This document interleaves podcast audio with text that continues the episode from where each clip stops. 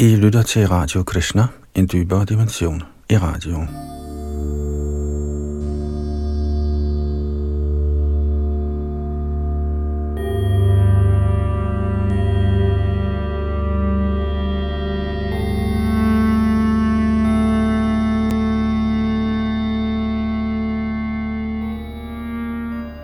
Vi skal videre i vores gennemgang af Sri Chaitanya Charitamrita, en bog skrevet for cirka 500 år siden af poeten Krishnadas Kaviraj Goswami, der var samtidig med Chaitanya og Nityananda, som var Krishna og Balaram i deres seneste inkarnationer her på jorden for cirka 500 år siden. Og deres liv og den filosofi, der ligger til grund for den livsstil, de førte, bliver gjort rede for på detaljeret vis i denne bog – hvor vi i øjeblikket er i gang med Adi Lidas femte kapitel. Bogen har tre dele, Adi Lida, Madhya og Antya Lida, det vil sige de tidligere aktiviteter, de mellemliggende aktiviteter og de senere aktiviteter. Og her er vi altså i gang med de tidlige aktiviteter og det femte kapitel, som omhandler Herre Nityananda Balarams herligheder. Hvem var Nityananda? Og sidste gang når vi frem til tekst 202, og vi fortsætter med 203 i dag, og så fremdeles, her hvor Yadunandan Das sidder bag mikrofon og teknik.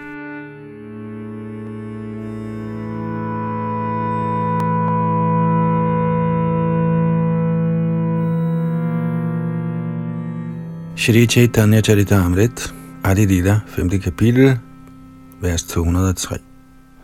Shonatan Kripaya Paino Bhaktira Siddhanta Shri Rupa Kripaya Paino Bhakti Rosha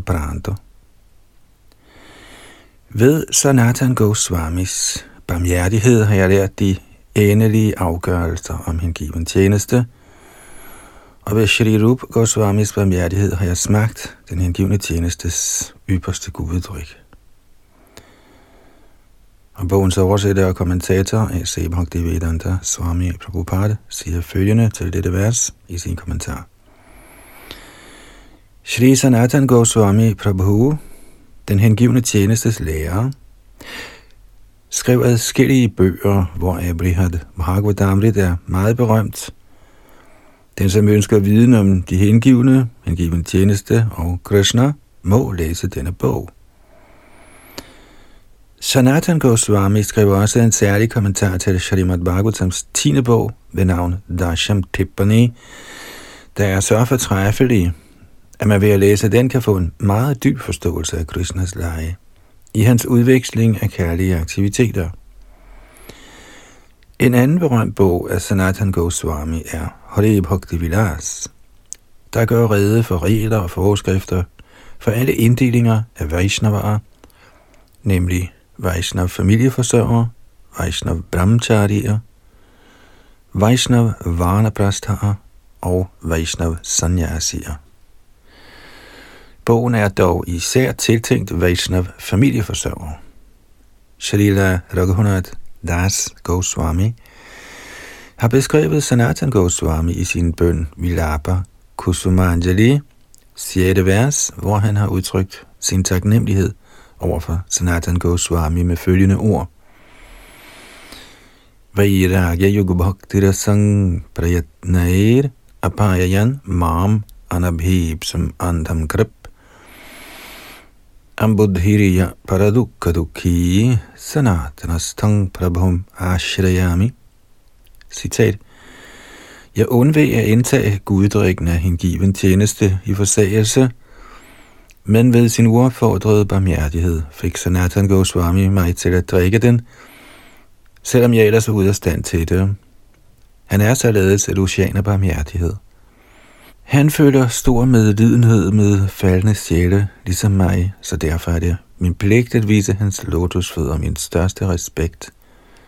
Citat slut. I den sidste del af Chaitanya Charitamrit nævner Krishna Das Kaviraj Goswami også specifikt navnene på Rup Goswami, Sanatan Goswami og Srijiv Goswami, og viser sin dybe respekt for lotusfødderne af disse tre åndelige mestre, såvel som for Raghunath Das. Shri Raghunath Das Goswami accepterede også Sanatan Goswami som lærer i den hengivende tjenestes videnskab. Shri Rup Goswami bliver beskrevet som Bhakti Rasa Acharya, eller den, som kender essensen af hengiven tjeneste. Hans berømte bog Bhakti Rasamrita Sindhu er den hengivne tjenestes videnskab, og ved at læse den kan man forstå meningen med hengiven tjeneste. Endnu en af hans berømte bøger er Ujjval Nilamani. Her forklarer han udtømmende Krishnas og Radharanis kærlighedsaffære.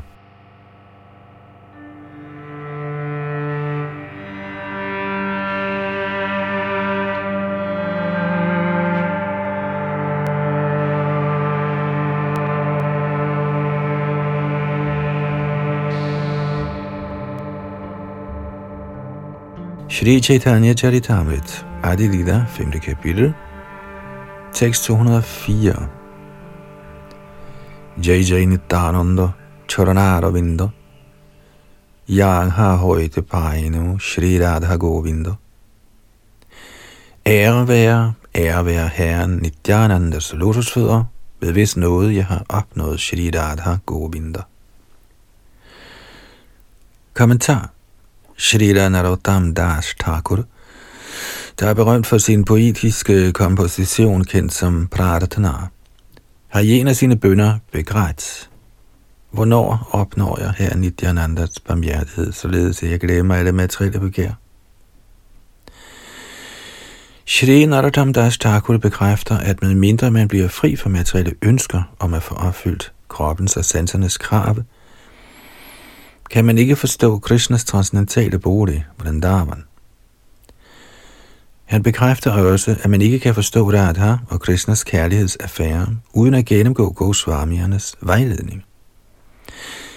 I et andet vers har Narottam Das Thakur udtalt, at man uden Nityananda Prabhus årsagsløse noget umuligt kan trænge ind i emnerne om Radha og Krishna.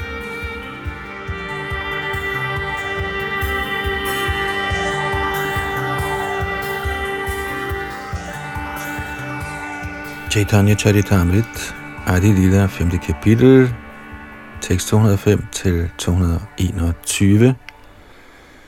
Og her vil jeg så læse det første bengalske vers, og i øvrigt holde mig til den danske oversættelse, eftersom der ikke er nogen forklaringer til versene.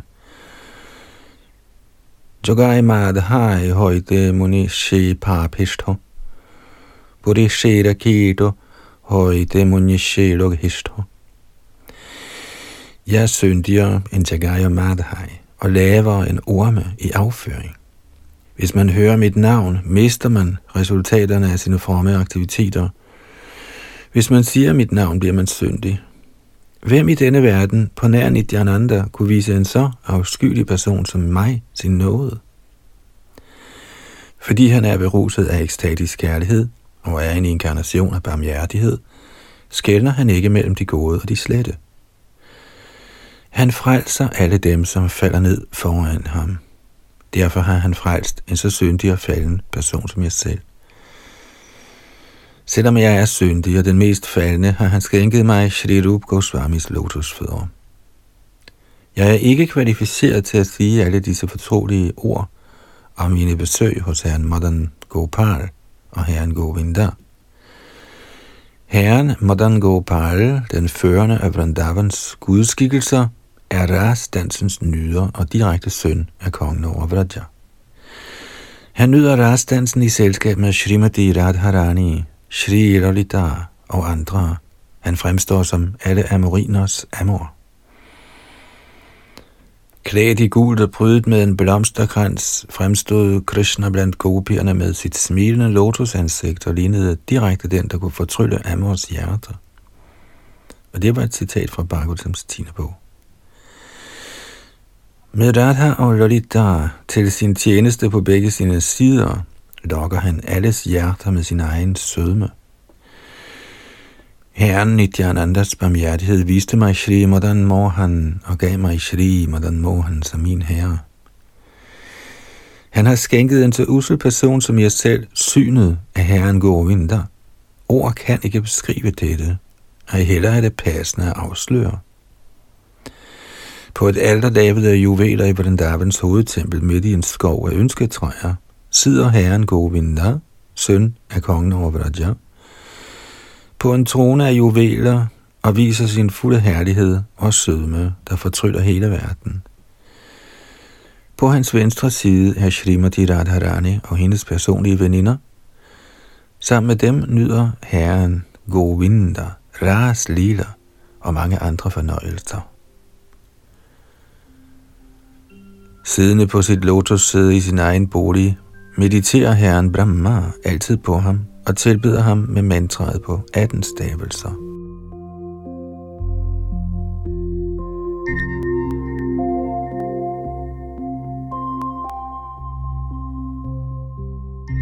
Kommentar På sin egen planet tilbeder Brahma i selskab med indbyggerne på den planet formen af Herren Govinda Krishna med mantraet på 18 stavelser. Kriyen Krishnaya Govindaya Gopi Janavallabhaya Svaha.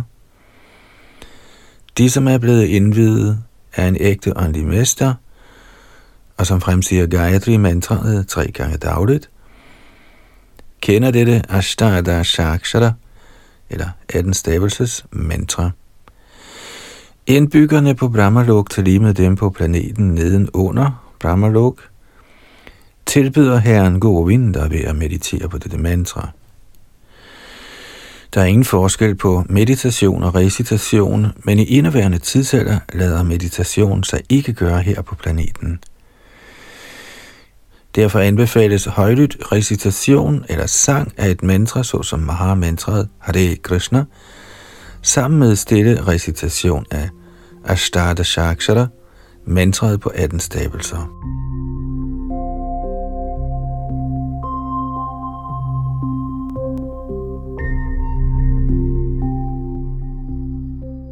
Herren Brahma lever i det øverste planetsystem kendt som Brahmalok eller Satyalok.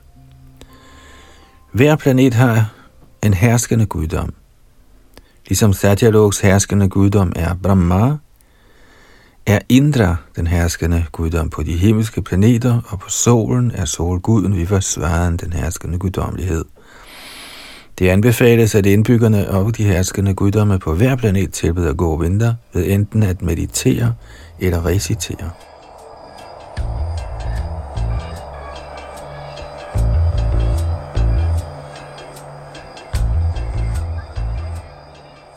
Shri Chaitanya Charitamrit, Adidida, 5. kapitel, tekst 222 og 223.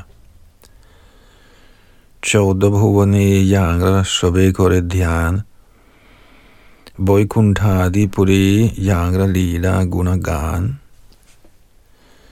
En hver i de 14 verdener mediterer på ham, og alle Vaikuntas beboere lovsynger hans kvaliteter og lege. Yangro Madhuri Te Kore Lakshmi Akarshan Rupa Goshai Korea Tjena Rupa Varanana Lykkegudinen lokkes af hans sødme, som Sri Rupa Goswami har beskrevet på denne måde. Men først en kommentar. I sin Lago Bhagavatamrit har Sri Rup Goswami citeret fra Padma Purana, der udtaler, at Lakshmi Devi, altså lykkegudinden, så Krishnas smukke træk og blev tiltrukket af ham, og for at få Krishnas gunst begyndte hun at meditere. Da Krishna spurgte hende, hvorfor hun sådan dyrkede meditation og askese, svarede Lakshmi Devi, jeg ønsker at være en af dine veninder, ligesom gopierne i Vrindavan. Da Krishna hørte dette, svarede han, at det slet ikke kunne komme på tale. Lakshmi Devi sagde så, at hun gerne ville forblive som en gylden streg på herrens bryst. Herren indvilligede, og siden dengang har Lakshmi altid befundet sig på Krishnas bryst som en gylden streg. Lakshmi Devis askese og meditation bliver også nævnt i Bhagavats 10. bog, kapitel 16, tekst 36, hvor nakkepartnierne, der var hustruer til slangen Kalya, i deres bønder til Krishna henviste til, at lykkegudinden Lakshmi også ønskede at omgås ham som gopi og begærede støbet fra hans lotusfødder.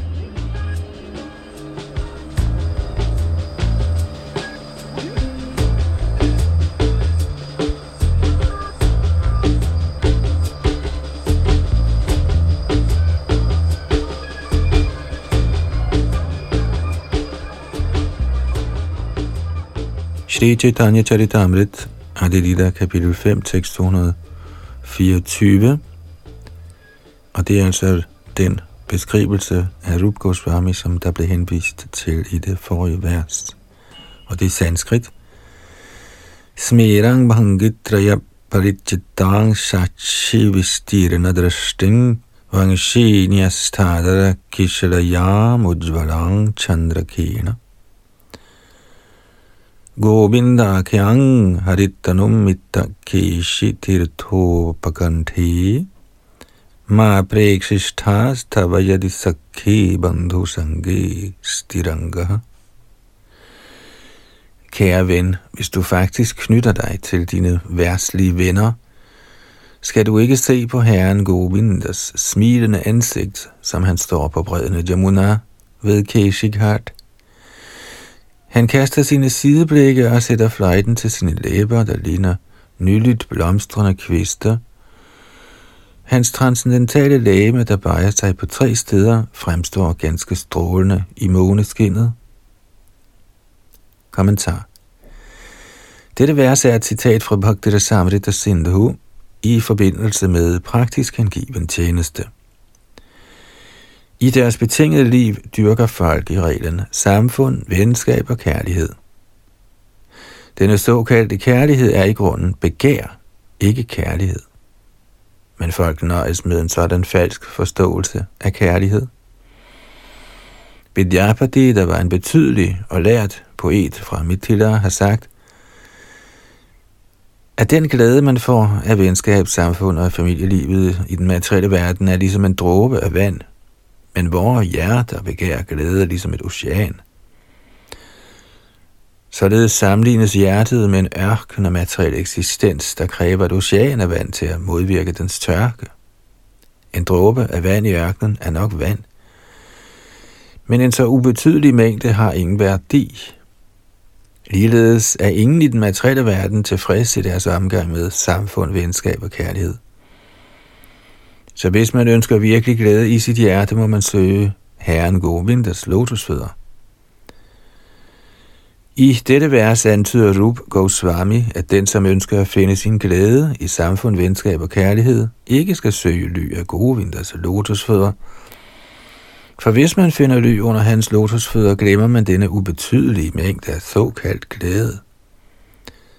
Den, som ikke er tilfreds med denne såkaldte glæde, kan sagtens søge ly af lotusfødderne på Govinda, der står på brøden af Jamuna, ved Keshi Tirtha, eller Keshi Ghat, i Brindavan, og lokker alle gopierne til sin transcendentale kærlige tjeneste.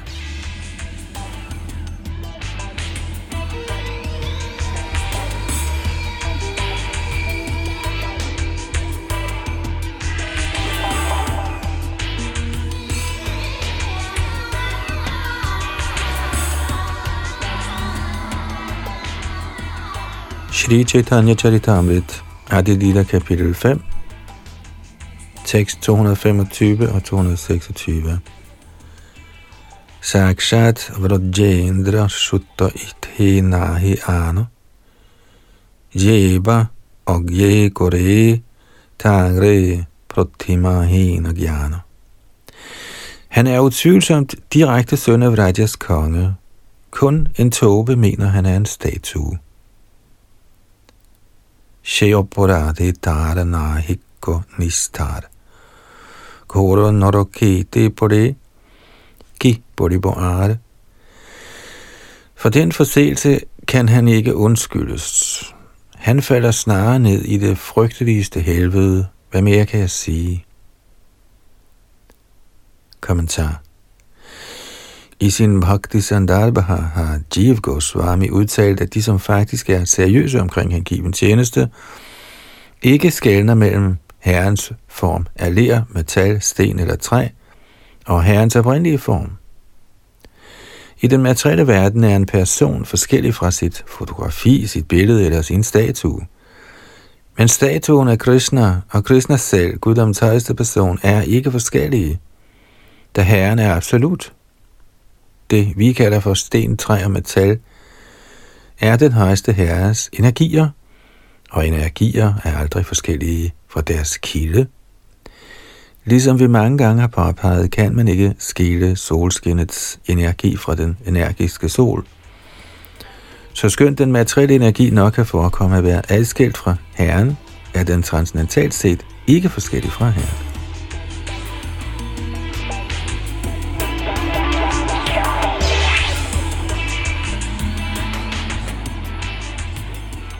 Herren kan vise sig hvor som helst, fordi hans mange energier breder sig overalt ligesom solskinnet. Vi bør derfor opfatte alt, vi ser som den højeste herres energi, og bør ikke gøre forskel på herren og hans archa form af ler, metal, træ eller maling.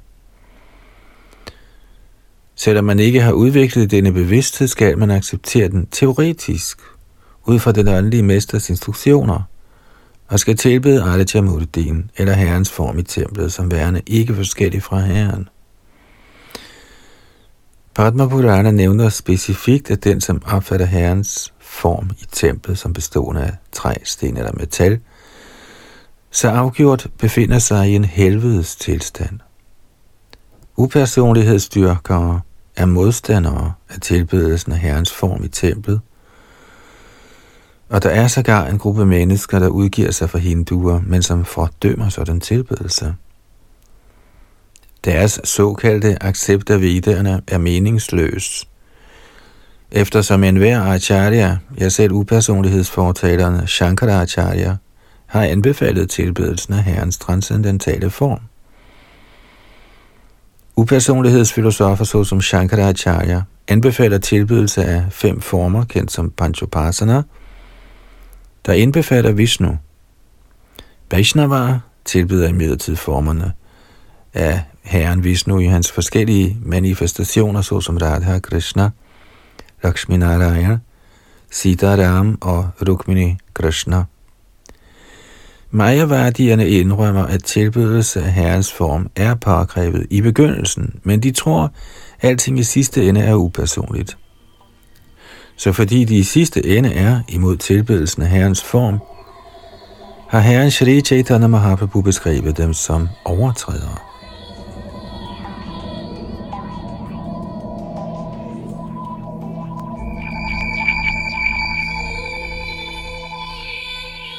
Srimad Bhagavatam har fordømt de personer, der tror, at kroppen er selvet, som Bhauma Ijadhi, Bhauma betyder jord, og Ijadhi betyder tilbeder. Der findes to slags Bhauma Ijadhi. De, som tilbeder det land, hvor de er født, såsom nationalister, som offrer sig meget for deres fædreland, og de, som fordømmer tilbedelsen af Herrens form. Man bør ikke tilbede i jorden eller landet, hvor man er født, og heller skal man fordømme Herrens form, der fremstår i metal eller træ til vores facilitet. Materielle genstande er også den højeste herres energi.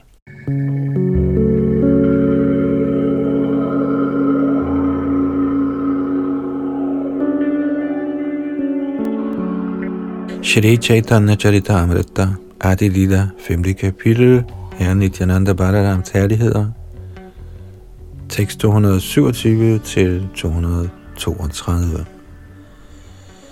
Hina je Govinda Prabhu painu yang ha hoite, tang hara chorana kripa ke pare boranite. Så hvem kan beskrive den barmhjertighed, der bor i lotusfødderne på ham, herren Nityananda, ved hvem jeg har opnået ly af herren Govinda? Alle grupper af Vaishnavaer, der lever i Vrindavan, er fordybet i sangen af Krishnas helt gennem lykkebringende navn. Herren Chaitanya og Herren Nityananda er disse Vaishnavas alt, og de kender ikke til andet end hengiven tjeneste til Shri Shri Radha Krishna. Støvet og skyggen af disse Vaishnavas lotusfødder er blevet skænket denne faldende sjæl ved Herren Nityanandas barmhjertighed. Herren Nityananda sagde, I Vrindavan er alting muligt. Her har jeg kort forklaret hans udtalelse. Jeg har opnået alt dette ved at komme til Vrindavan, og det har ladet sig gøre ved herren Nityanandas barmhjertighed. Og her kommenterer Srila Prabhupada. Alle indbyggerne i Vrindavan er Vaishnavaer. De er fuldstændig lykkebringende, fordi de på en eller anden måde altid ytrer Krishnas hellige navn. Selvom nogle af det måske ikke helt overholder den hengivne tjenestes regler og forskrifter, er de i det store og hele Krishnas hengivne og synger hans navn direkte eller indirekte. Selv når de passerer hinanden på gaden, er de med vilje eller ej heldige nok til at hilse på hinanden med navnene på Radha eller Krishna. Således er de direkte eller indirekte lykkebringende.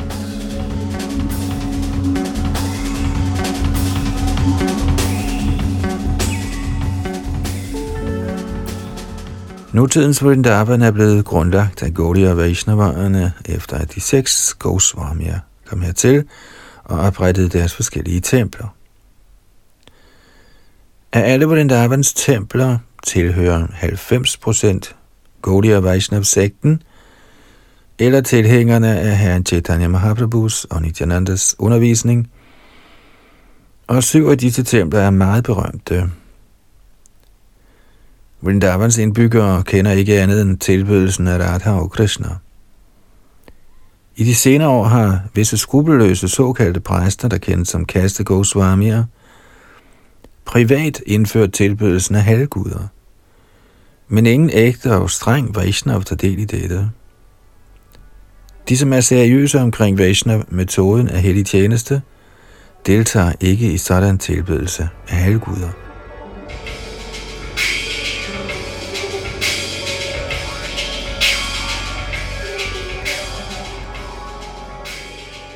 Gaudiya Vaishnava skældner aldrig imellem Radha Krishna og Herren Chaitanya.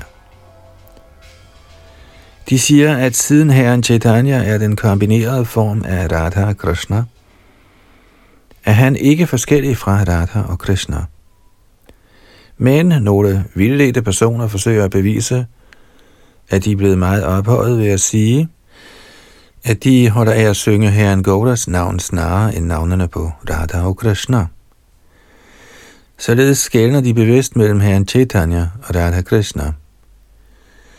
De hævder, at deres system af Nadia Nagari, som de for nyligt har udtænkt med deres frodige hjerner, er tilbedelsen af Gora, herren Chaitanya, men de bryder sig ikke om at tilbede Radha og Krishna.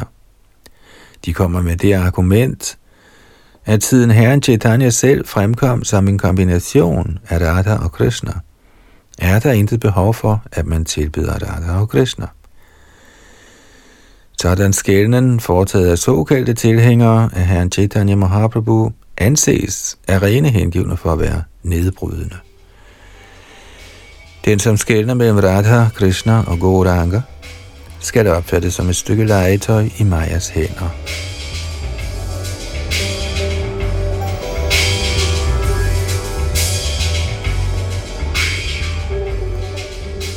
Der er andre, der er imod tilbedelsen af Sri Chaitanya Mahaprabhu, fordi de tror, at han er værtslig. Men enhver sekt, der gør forskel på herren Chaitanya Mahaprabhu og Radha Krishna, enten ved at tilbyde Radha Krishna som adskilt fra herren Chaitanya, eller ved at tilbyde herren Chaitanya uden at tilbede Radha Krishna, falder i gruppen af Prakrita Sahaja. Shri Krishna Das Kaviraj Goswami, Shri Chaitanya Charitamrits forfatter, forudsiger i versene 225 og 226, at de, som i fremtiden måtte udtænke deres egne indbyldte tilbedelsesmetoder, gradvist vil forlade tilbedelsen af Radha Krishna, og at de, skønt de nok måtte kalde sig selv for Han Chaitanyas hengivne, også vil forlade tilbedelsen af Chaitanya Mahaprabhu og forfalde til materielle aktiviteter. For de rigtige tilbedere af Herren Chaitanya er det endelige mål at tilbede Shri Shri Radha og Krishna.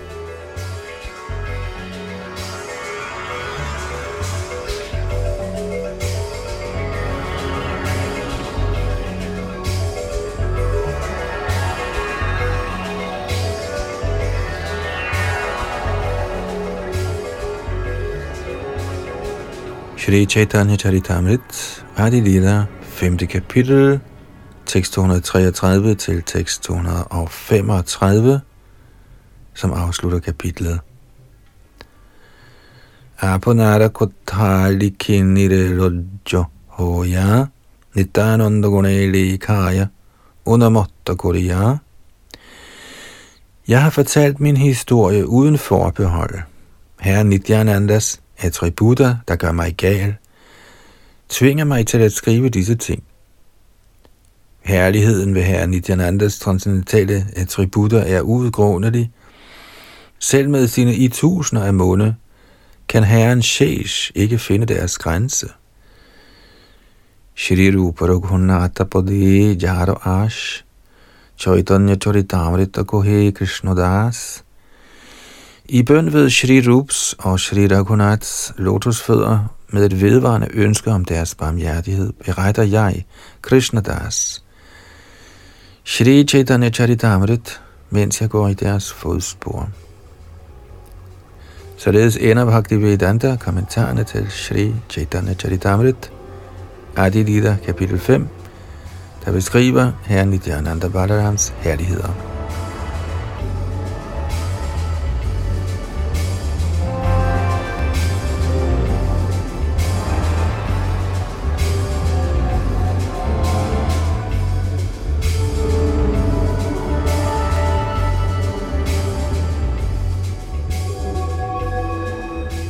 Shri Chaitanya Charitamrit, Adi Lida, kapitel 6, Shri Advaita Acharyas herligheder.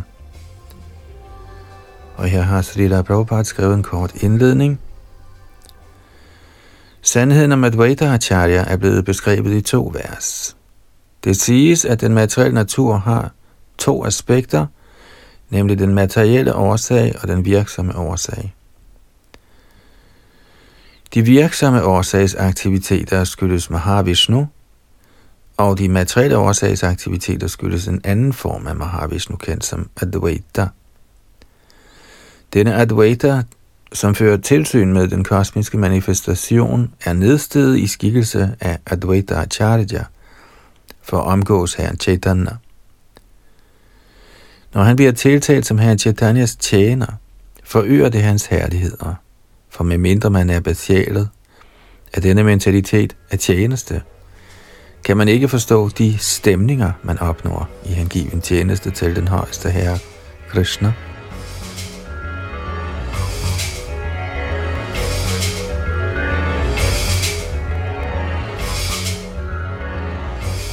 Shri Chaitanya Charitamrit, Adi Lila, 6. kapitel, tekst 1-12. वन्दे तं श्रीमदद्वैताचार्यम् अद्भुतचेष्टितम्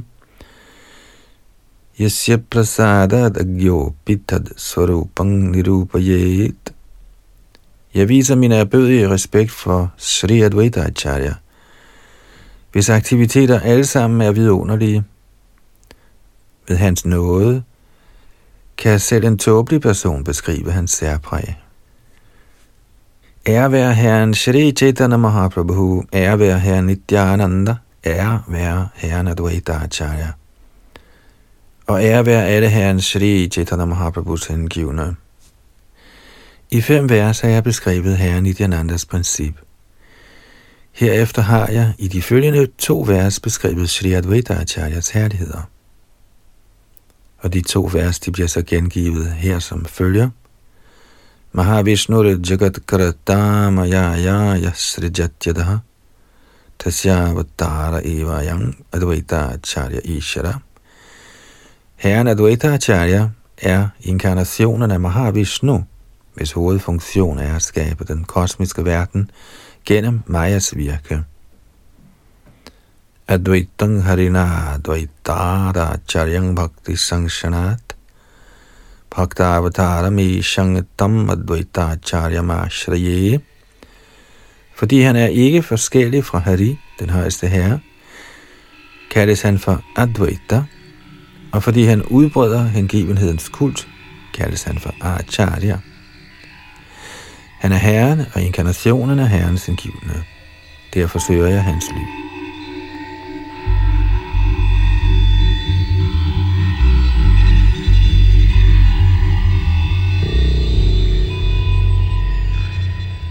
Shri Advaita Acharya er utvivlsomt direkte den højeste guddom i egen person.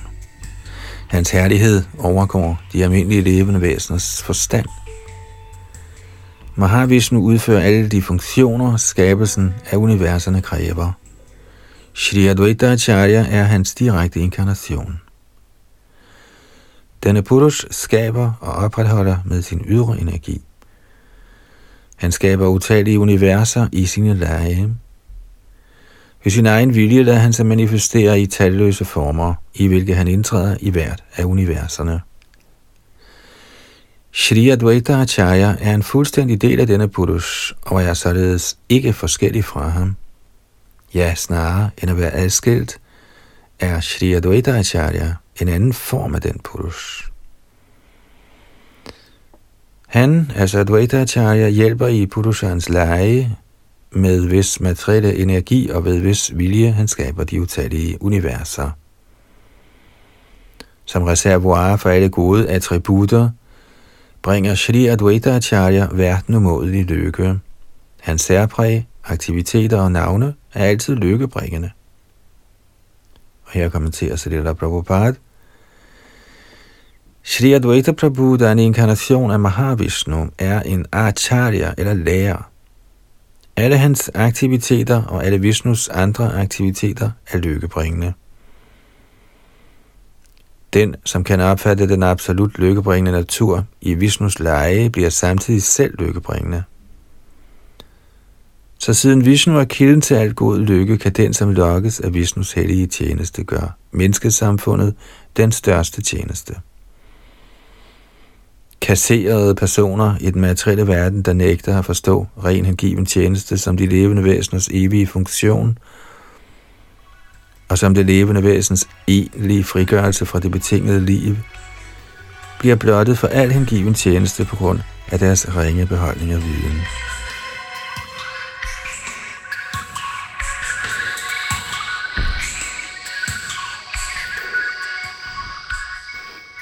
I Advaita Prabhus undervisning kommer frugtbærende arbejde eller upersonlig befrielse ikke på tale. Forvirret af den materielle energis trylleslør, ønskede nogle personer, der ikke kunne forstå, at Advaita Prabhu er ikke forskellig fra Vishnu, i midlertid at følge ham med deres upersonlige opfattelser. Advaita Prabhus forsøg på at straffe dem er også lykkebringende. Herren Vishnu og hans aktiviteter kan bringe alt godt held, direkte og indirekte. Med andre ord er både det at modtage Vishnus gunst og Vishnus straf en og samme ting, da alle Vishnus aktiviteter er absolute.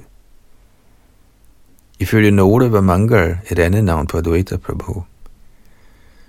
Som den årsagsmæssige inkarnation eller Herren Vishnus inkarnation til en bestemt begivenhed, er han forsyningskilden eller ingrediensen i den materielle natur. I midlertid må han aldrig anses for materiel. Alle hans aktiviteter er åndelige. Den, som hører om og lovpriser ham, bliver selv lovprist. Da den slags aktiviteter frigør en fra al slags ulykke. Man skal ikke forsøge at indpasse nogen materiel besmittelse eller upersonlighed i Vishnus form. En hver må forsøge at forstå Vishnus virkelige identitet, da man gennem sådan viden kan nå perfektionens højeste niveau.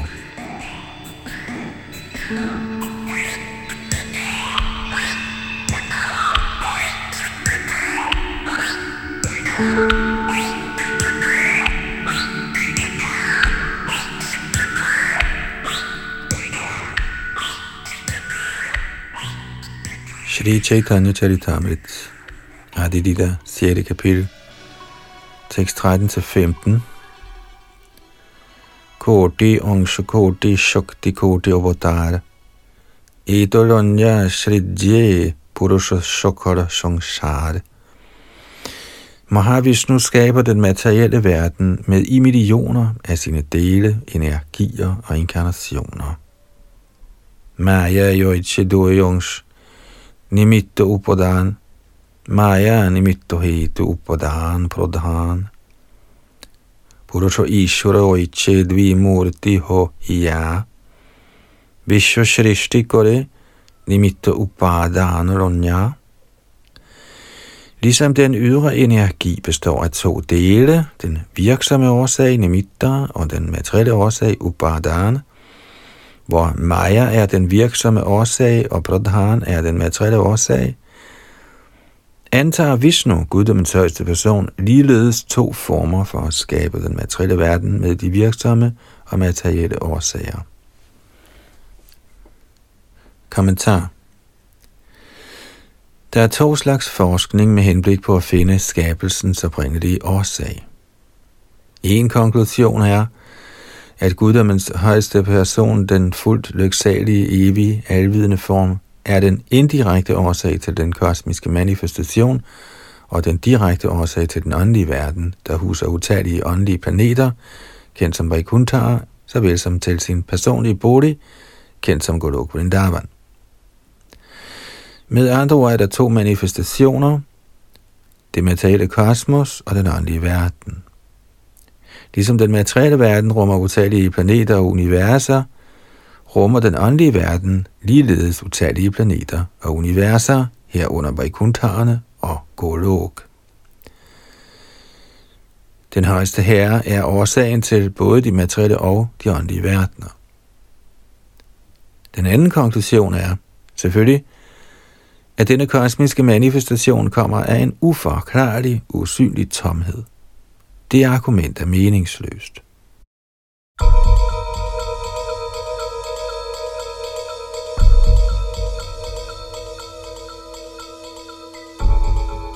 Den første konklusion accepteres af Vedanta-filosoferne, og den anden støttes af Sankhya Smritis ateistiske filosofisystem, der er i skærende modstrid med Vedantas filosofiske konklusion. De materielle forskere kan ikke se nogen bevidst vidende åndelig substans, der kunne være årsag til skabelsen. Sådanne ateistiske Sankhya-filosofer tror, at de symptomer på viden og livskraft, der kan ses i de utallige levende væsener, skyldes de tre kvaliteter i den kosmiske manifestation. Derfor er sankitterne imod Vedantas afgørelser om skabelsens oprindelige årsag. Faktisk er den højeste absolute ånd årsag til enhver manifestation, og han er altid komplet, både som energi og som den energiske. Den kosmiske manifestation skyldes energien fra den højeste absolute person, der rummer alle energier. Filosofer, der er subjektivt optaget af den kosmiske manifestation, kan kun påskynde de forunderlige energier i det fysiske stof. Sådanne filosofer accepterer kun begrebet om Gud, som værende et produkt af den materielle energi. Disse filosofer slutter fejlagtigt, at de levende skabninger i den kosmiske manifestation har deres årsag i den materielle energi, og de tror ligeledes, at det højeste absolute bevidste væsen også må være et produkt af den materielle energi.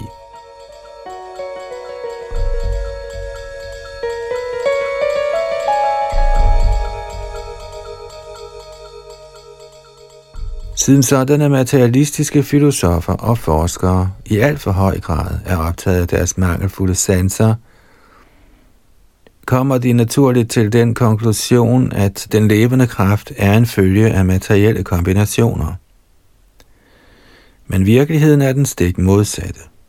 Det fysiske stof er en følge af ånd. Ifølge Bhagavad Gita er den højeste ånd, guddommens person, kilden til alle energier. Når man gør fremskridt i sin forskning ved at studere en begrænset substans inden for rummets og tidens rammer, forundres man over de mange kosmiske fænomener, og naturligt bliver man på hypnotisk vis ved med at forske ifølge den induktive metode. Gennem den deduktive metode accepterer man imidlertid den højeste absolute person, guddommens person, som alle årsagers årsag, der er fuld af mangeartede energier, og som hverken er upersonlig eller tom. Den upersonlige manifestation af den højeste person er endnu et udtryk for hans energi. Så den konklusion, der siger, at det fysiske stof er årsag til skabelsen, er helt forskellig fra den rigtige sandhed. Den materielle manifestation skyldes blikket fra Guddoms højeste person, der er ufatteligt mægtig. Den materielle natur bliver afbildet af den højeste autoritet, og inden for tidens og rummets afgrænsninger bliver de betingede sjæle besnæret af ærefrygt over den materielle manifestation. Med andre ord realiseres guddommens højeste person i filosofens og forskerens øjne gennem manifestationerne af hans materielle energi. For den, som ikke forstår magten i guddoms højeste person eller hans mange energier, fordi de ikke kender forholdet mellem energikilden og energierne i sig selv, er der altid en risiko for fejl, der kendes som vivarta. Så længe de materialistiske forskere og filosofer ikke når frem til den rigtige konklusion, vil de helt sikkert svæve over det materielle felt, berøvet nogen egentlig forståelse af den absolute sandhed.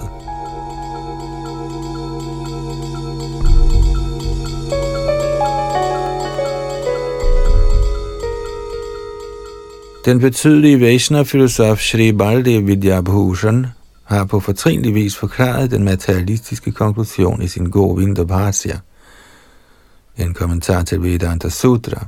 Han skriver følgende, og jeg citerer. Sankhya-filosofen Kapil har forbundet de forskellige elementære sandheder efter sin egen mening. Han forfægter, at den materielle natur består af ligevægten mellem de tre materielle kvaliteter, godhed, videnskab og uvidenhed. Den materielle natur afføder den materielle energi, kendt som Mahat, og Mahat frembringer det falske ego. Egoet giver ophav til de fem genstande for sanseopfattelse, der frembringer de ti sanser, fem til information og fem til at handle med, sindet og de fem grove elementer. Når Purushan eller nyderen regnes blandt disse 24 elementer, er der 25 sandheder. Det ikke manifesterede stadie af disse 25 elementære sandheder kaldes for prakriti eller den materielle natur. Den materielle naturs kvaliteter kan virke på tre forskellige niveauer, nemlig som årsag til lykke, til lidelse og til illusion. Godhedens kvalitet er skyld i lykke, lidenskabens kvalitet er skyld i materiel sorg, og uvidenhedens kvalitet er skyld i illusion hvor materielle oplevelse sker inden for rammerne af disse tre manifestationer af lykke, sorg og vildfærelse. For eksempel er en smuk kvinde utvivlsomt en årsag til lykke for den, som ejer hende som hustru, men samme smukke kvinde er skyld i lidelse for den mand, hun afviser, eller som forarver hende, og hvis hun forlader en mand, bliver hun årsag til illusion.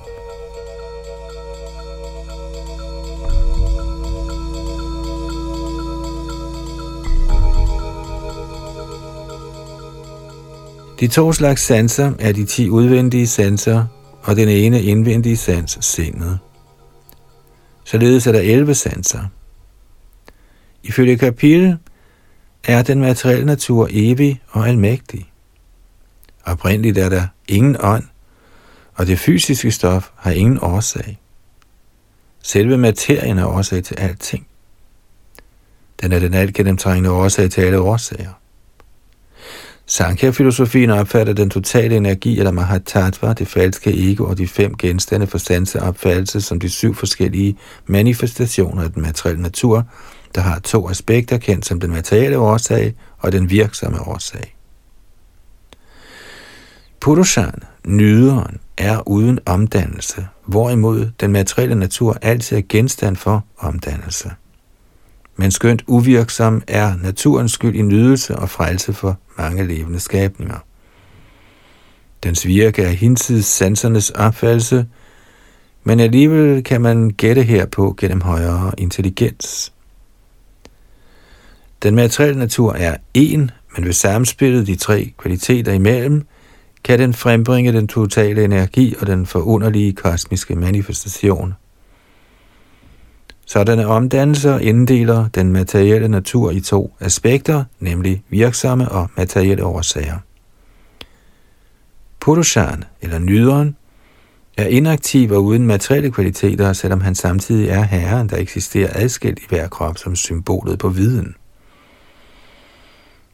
Ved at forstå den materielle årsag kan man gætte sig frem til, at Purushan eller nyderen, der er uvirksom, er hævet over al slags nydelse eller tilsyn.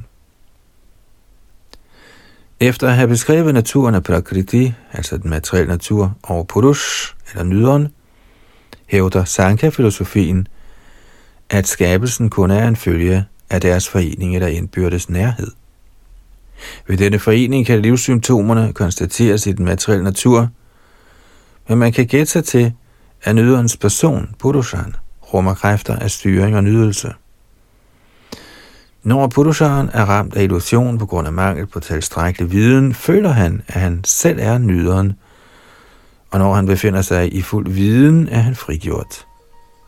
I Sankhya-filosofien bliver Purushan beskrevet som altid værende ligegyldig over for Prakritis aktiviteter.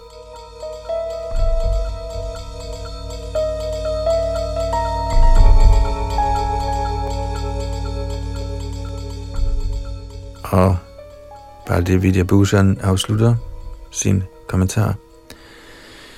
Sankhya-filosofien accepterer tre slags beviser, nemlig direkte opfattelse, hypotese og traditionel autoritet. Når sådanne beviser er fyldesgørende, er det hele perfekt. Metoden af sammenligning ligger inden for sådan perfektion. Uden sådan bevisføring kan intet bevises. Der er ikke ret stor uenighed angående direkte opfattede beviser, eller autoriserede traditionelle beviser. Sankhyas filosofisystem identificerer tre slags forløb, nemlig parinamat, eller omdannelse, samanyavat, eller tilpasning, og shaktita, eller virke af energier, som årsager til den kosmiske manifestation. Og det var slut på citatet af Baldir Vidyabhushan.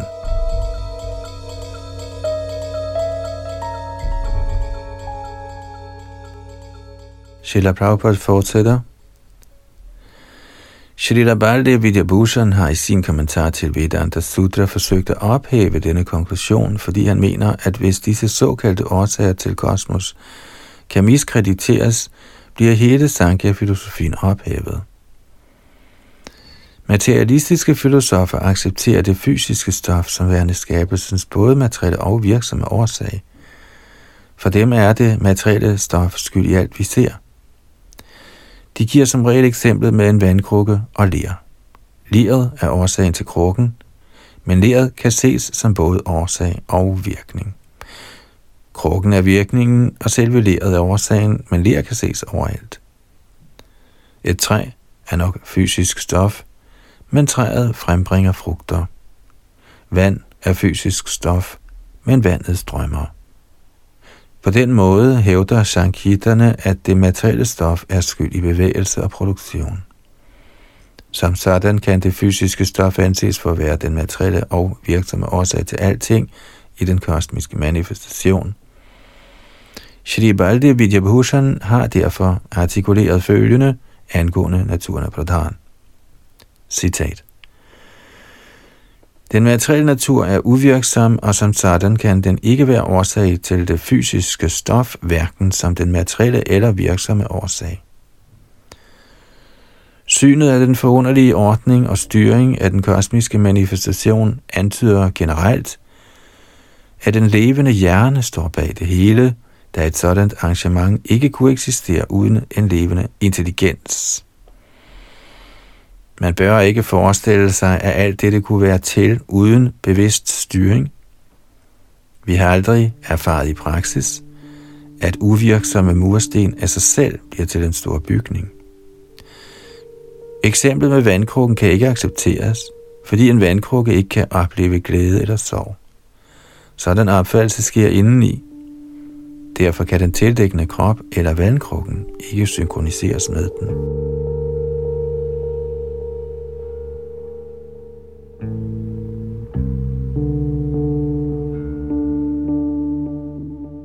Samtidig foreslår den materielle forsker, at træer automatisk kommer op af jorden, uden hjælp af en gartner, fordi det er materiens tilbøjelighed.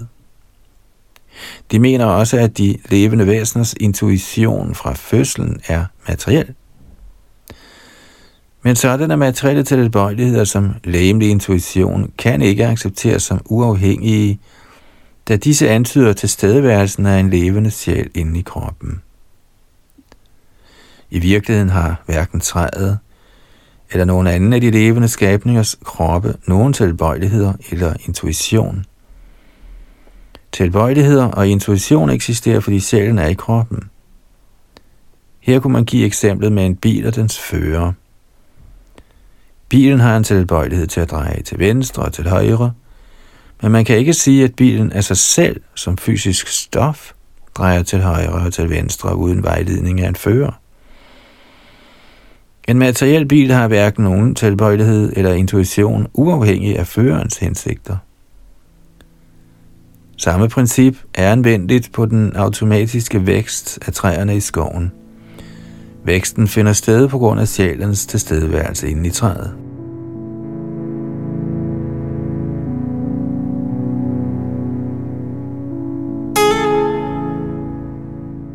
Samtidig tror tåbelige folk, at fordi skorpioner fødes fra bunker af ris, er risene skyld i skorpionerne. Faktum er dog, at moderskorpionen lægger sine æg i risene, og når risene gærer på den rigtige måde, afføder æggene af små småskorpioner, der så med tiden kommer ud. Det betyder ikke, at risene føder skorpionerne. Ligeledes ser man samtidig lus komme ud af beskidte senge, det betyder imidlertid ikke, at sengene føder lusene. Det er den levende sjæl, der gør sig gældende og benytter sig af sengens beskidte tilstand. Der er forskellige slags levende skabninger. Nogle af dem kommer af fostre, nogle af æg og andre af gæring eller transpiration. Forskellige levende væsener har forskellige kilder til deres fremkomst, men man bør ikke slutte, at selve det materielle stof er skyld i sådanne levende skabninger.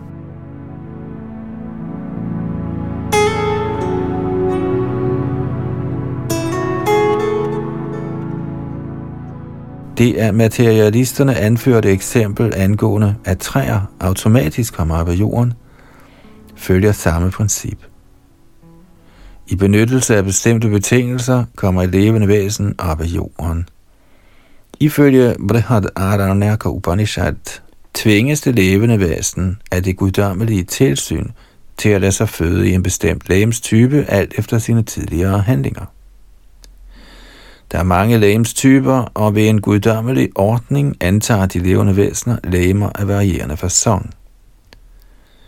Når nogen tænker, jeg er den, der gør det her, henviser jeg er ikke til kroppen, det henviser til noget mere end kroppen, eller til noget inden i kroppen. Som sådan har kroppen i sig selv hverken tilbøjeligheder eller intuition. Disse tilhører sjælen i kroppen. De materielle forskere kommer under tiden med det argument, at tilbøjeligheden i de mandlige og kvindelige kroppe fører til deres forening, hvilket er skyld i, at et barn fødes. Men hvis, som Sankhya-filosofien hævder, Purushan altid er uanfægtet. Hvor kommer i så fald tilbøjeligheden til fødsel fra? Samtidig giver de materielle videnskabsfolk det eksempel, at mælk bliver til surmælk af sig selv, og at det destillerede vand, skyerne udøser, falder til jorden og giver ophav til mange slags træer og trænger ind i blomster og frugter med duft og smage. Derfor hævder de, frembringer det fysiske stof mangfoldigheder af materielle ting af sig selv.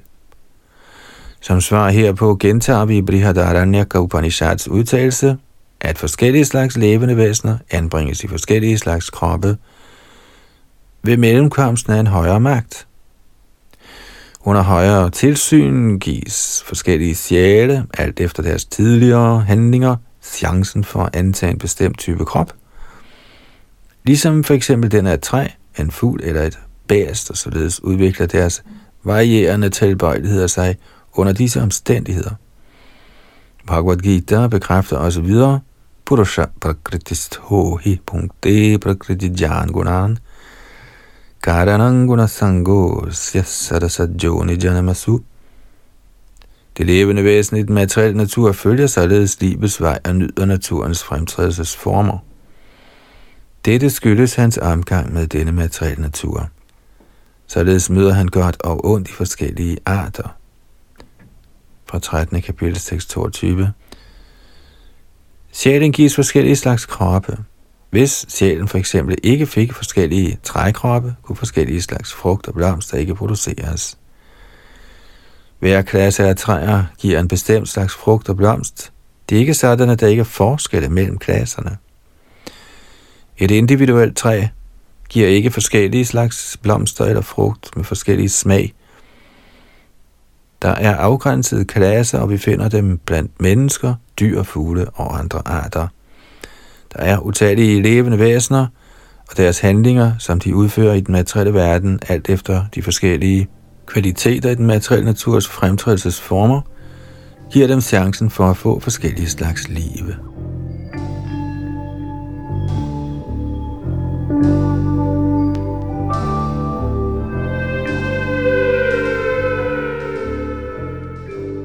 Ja, denne time er ved at løbe fra os, så vi når ikke mere. Ja, den er meget lang kommentar, men den får vi afsluttet i næste ombæring. Her var det altså Yadunanda Das, der læste fra Sri Chaitanya Charitamritas Adilita 6. kapitel, omhandlende Advaita Acharya.